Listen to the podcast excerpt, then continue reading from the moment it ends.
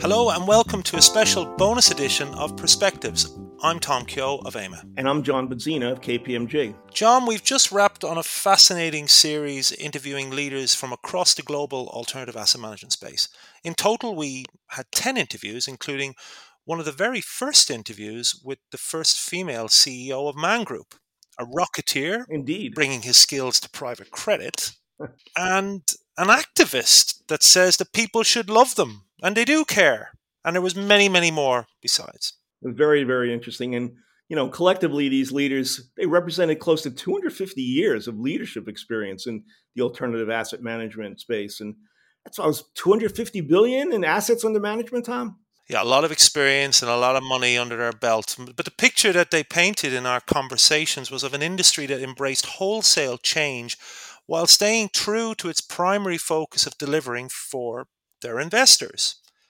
They remain excited about the challenges that they face, and they're also optimistic about their ability to evolve and remain valued and trusted partners to their clients. So, John, if I can put you on the spot, then, what are your three key takeaways from the series? You know, there's so many takeaways, so many things I would love to um, to chat about, but to pick three, I I think the first thing I was reminded about was how strategy diverse the industry really is.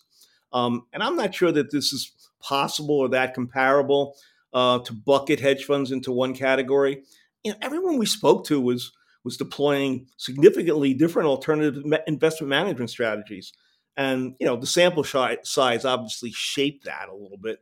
But the varying perspectives were really fascinating in of themselves, and to the extent that they were all targeting different inefficiencies in the mark in the financial market. So that was that was the first thing, and, and then secondly, I would say without any prodding, you know, like as the interviews were being conducted, the, the conversation often veered to their relationship with the investor and their comprehensive knowledge about the investor type, uh, the investor's preferences, the alignment of interest, portfolio construction was clear.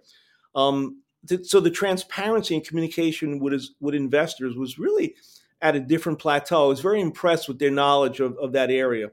Um, and not one leader finally we spoke to was retiring soon. Uh, everyone was focused on what they really truly love to do. Not one leader was concerned that sort of the intellect and talent in their organization weren't, wouldn't be able to carry on brilliantly without them. And across the board, these outstanding group of CEOs were involved in a variety of matters, ranging from charities to athletics to family to education.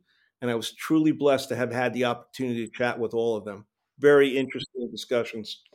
I agree. The conversations were were really inspiring and thought provoking, like you say, John. I was struck also by the degree of confidence that each of the guests showed in the industry, despite the challenging environment you know that that we've had over the last twelve months, or the last two years, even. Um, and coupled with that, the heightened geopolitical concerns, um, certainly over the course of the past year, and tragic as they are. Um, we asked our guests, as you recall, John, to score their level of confidence in the prospects for the global alternative asset management space over the coming five years. And we asked them to score it out of five, with five being the highest score. And it was notable that not one of them scored below four. Were you surprised by that? Uh, you know, not after the interviews, Tom. It, after listening to their investment strategies and how they deployed it and how they view it to be deployed in the current economic environment, you could see that this is sort of very well thought out strategies. And they were very optimistic about the, the number of opportunities, not necessarily just in their own sector, but geographically around the world. Uh, and very optimistic, not only for them themselves, but for the industry in general. Yeah. And, yeah. you know, and I guess the other thing that they, that we, one of the topics we spoke about was the use of, you know generative AI in their business as an example, um, and and you know it certainly it certainly um, was a, a, a factor that uh, you know sort of been easy for them to jump on the generative AI bandwagon um, in an interview like this and say, yeah, we're incorporating in all of our strategy. But it was it was pretty well thought out um, in terms of how they were studying it and utilizing it um, as what are the impact of these technologies on the the companies, investments, and sectors that they were investing in.